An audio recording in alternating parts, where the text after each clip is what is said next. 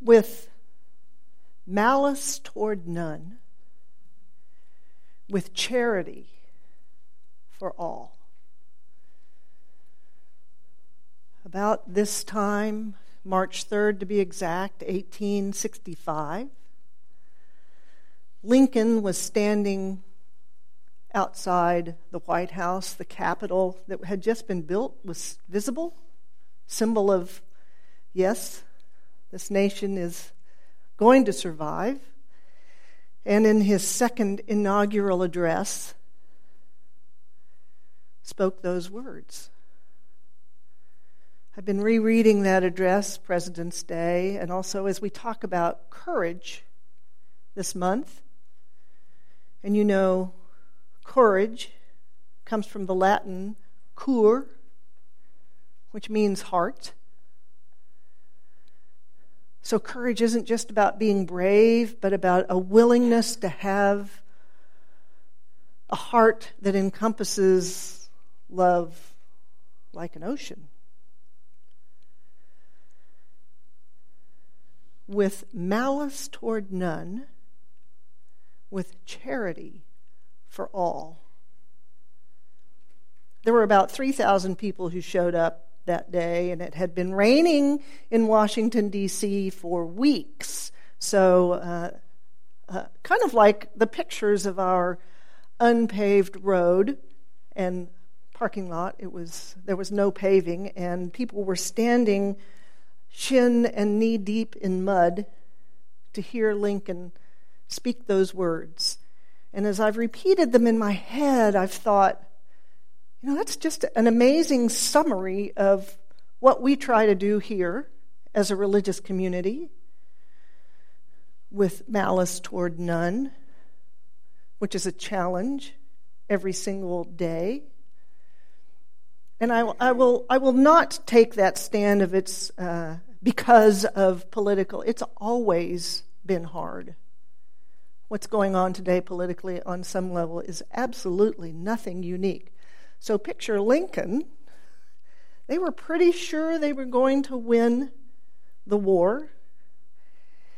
And the country was, if we think it's deeply divided, this was a country that was deeply divided. So in his second inaugural address, he could have been gloating. Showed you southern states what's going to win. That's not at all the direction he took. He immediately addressed the malice. With malice toward none, he was perhaps laying the groundwork for what he hoped would be the Reconstruction that it would be possible for the nations to stitch itself back together with malice towards none, even though you and I were on the opposite side, fighting even, and have lost family members. Can we find common ground with malice toward none? And the flip side of that is with charity for all. And I... I, I I started thinking about, so since I was trying to imagine what March third, eighteen sixty-five looked like, you know, I have this office that looks out over what you all can see here. Turn your head and look at this glorious view. And what's out here are the hard work of many who've watered and planted and planned and built sidewalks and left behind glorious woods for us to walk in. But there are also ashes scattered from all those names on that memorial tree. So all our people who've gone before are out here, and they're also scattered behind our cabin. And we're up on this incredible height and can see far into South Tulsa. I swear I can see Dallas.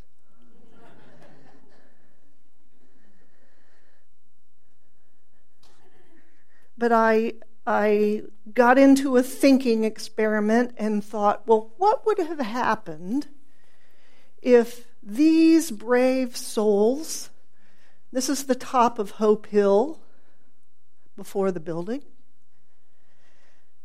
They're having some bacchanalia. I've heard stories of the fun they had.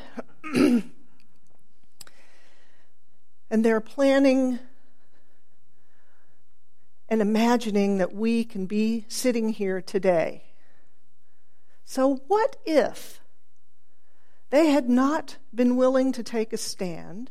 If they said, oh, there's too much to lose. So they were sitting, just like you all are, at All Souls, and know their neighbors, and have worked together, and their children have grown up together, and know each other, and people have been teaching. And they were willing to leave behind their beloved seat in the pew. I see you all sitting where you always sit. We all do that. But they were willing to take a risk and imagine that there could be a church in South Tulsa. So if if they hadn't been willing to take that stand, then I've thought of all the real estate names for this place. It wouldn't be Hope Hill. It might be Sunny Acres Hill or Blackjack Oak, try to go native and local, Hill. And a developer, I bet our gate would be a locked one, gated community here. And if it were developed, the houses across Sheridan, built in the eighties and nineties, that, that might be the subdevelopment here, or we sold off a piece of land, and we now know what kind of houses were built with that property. So they may be some slightly larger lots with some fairly prestigious houses. What would not be here?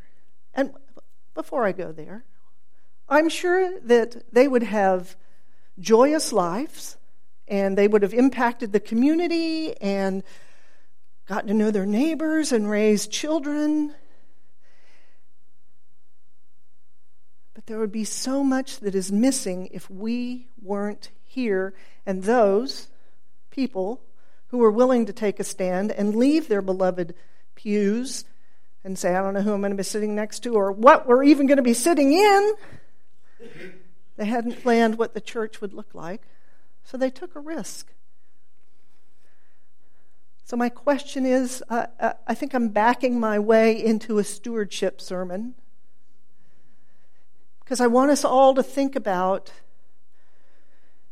the risks that people have taken and the stand that people have taken with their time, with their energies, with their funds, to make this possible. And how impoverished South Tulsa, all of Tulsa, would be if we did not carry that on.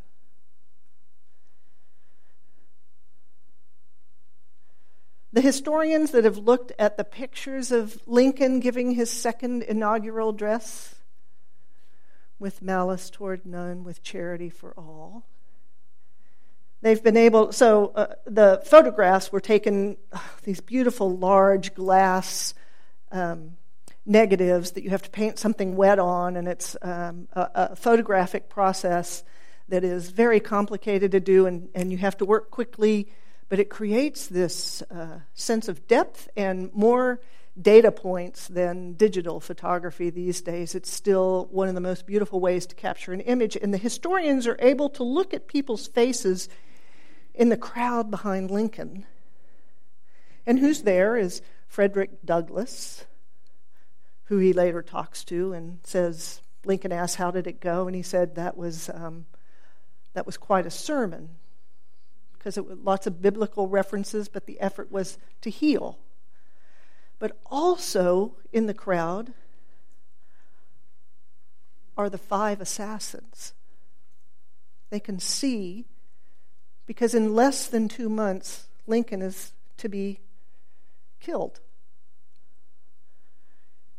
And those seeds are also part of the second inaugural address. And I bring that up because we are also a collection of people, and the seeds for our success are here, as well as the potential for our not succeeding if we don't step forward and say, this is the world we want, with malice towards none, with charity for all. So, usher, I'm going to ask you to bring in about four thousand extra chairs so that we can make room for everyone who has sat in our sanctuary and allowed us to be here. And I'll wait. Okay, just imagine that we are packed in here, all who have leaves on our tree and all who are scattered behind the cabin and scattered in the memorial garden. They're sitting next to you, and they're saying, thank you for carrying on what we started and carrying it on with gusto and beauty and with messiness. We're messy. It's messy. Then I started thinking about, you know, we see each other every Sunday and we think, this is Hope Church. But it's not. We actually are only a small part of Hope Church. I started adding up, so we have at least five twelve-step programs that meet down in our cabin every single week. So I thought, well, how many people come up the hill and consider this just as much their hill and oasis and place of transformation and healing as we do? Turns out it's in the thousands, considering every week. And I, so what I started doing is counting people who are not members of Hope Church. How many people come up here and uh, are guest speakers and bring guests? How many are um, our plate? And this is this is hard to count. So we give our plate away every single Sunday. But how many lives are affected by that generosity? I guessed fifty a month. That may be high, maybe low, but I needed a number to plug in. Then we feed about one hundred, one hundred twenty people every single month at the shelter for the homeless. Anyway, when I added that all up, I came up to about seven thousand people, different people, not the same, different people every year that we impact. So if those brave souls hadn't taken a stand, there may be about seven thousand people every single year for the last forty-nine years who've benefited from our existence. I'm going to ask the usher to bring in seven thousand chairs. Make way. You're going to have to stand. You know how you do for a picture? You're going to have to stand kind of diagonally so we can all fit in.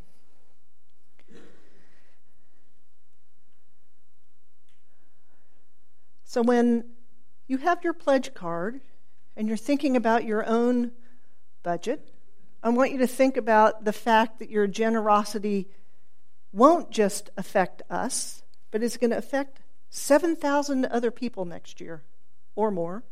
We started reaching out more and more. And I thought about people who, well, we're all like this. We all have favorite parts of our budget. I really want gardens and grounds. I really want religious education. And the messiness here is letting everyone as a group, the board and the finance committee, and ultimately the congregation as they, as they vote, say, we can't prioritize everything, and this year these are our priorities.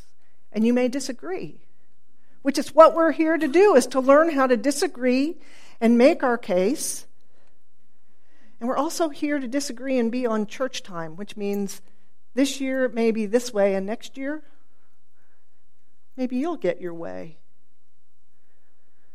And I want to talk to those who look at our budget and go, well, we are we are a church unto ourselves, so why do we support any other organizations outside of us? Why are we supporting Tulsa Metropolitan Ministries? Why are we donating to Action? Why are we giving to our our National Unitarian Universalist Association? We we, gosh darn it, we are a church unto ourselves. So I did that same kind of thought experiment. I thought, okay, if we don't donate to the Unitarian Universalist Association, poof, I go away. And some of you are happy. That means the sermon's over. Okay. Our hymnal goes away. All our service music goes away. Our chalice goes away. Many words in our service are, love is the spirit of this church, and service is its law. We did not invent those words, but we have made them our own. Connie Cronley wrote in Tulsa Magazine about uh, Arbor Day and forests, and she mentioned a German uh, author, scientist, who's written a book about the hidden life of trees, since we're enjoying our view of trees, who talked about, we think of trees as individual individuals. That's how I think of them in my own yard. But in reality, they are a community nurturing each other, absorbing nutrients from other trees, um, the sharing sunlight or stealing sunlight so that those that can't thrive with too much sun, just made this beautiful case for how interconnected trees are. And that when one tree is alone, it never lasts as long or does as well. And I'd say that's the same case for our church. If we act as if we are not connected to All Souls and Church of the Restoration and the Third Place in Turley and Little Rock and Boston, then we will not last long. So as you are filling out your pledge, consider that you are also providing fertilizer for the roots of this tree.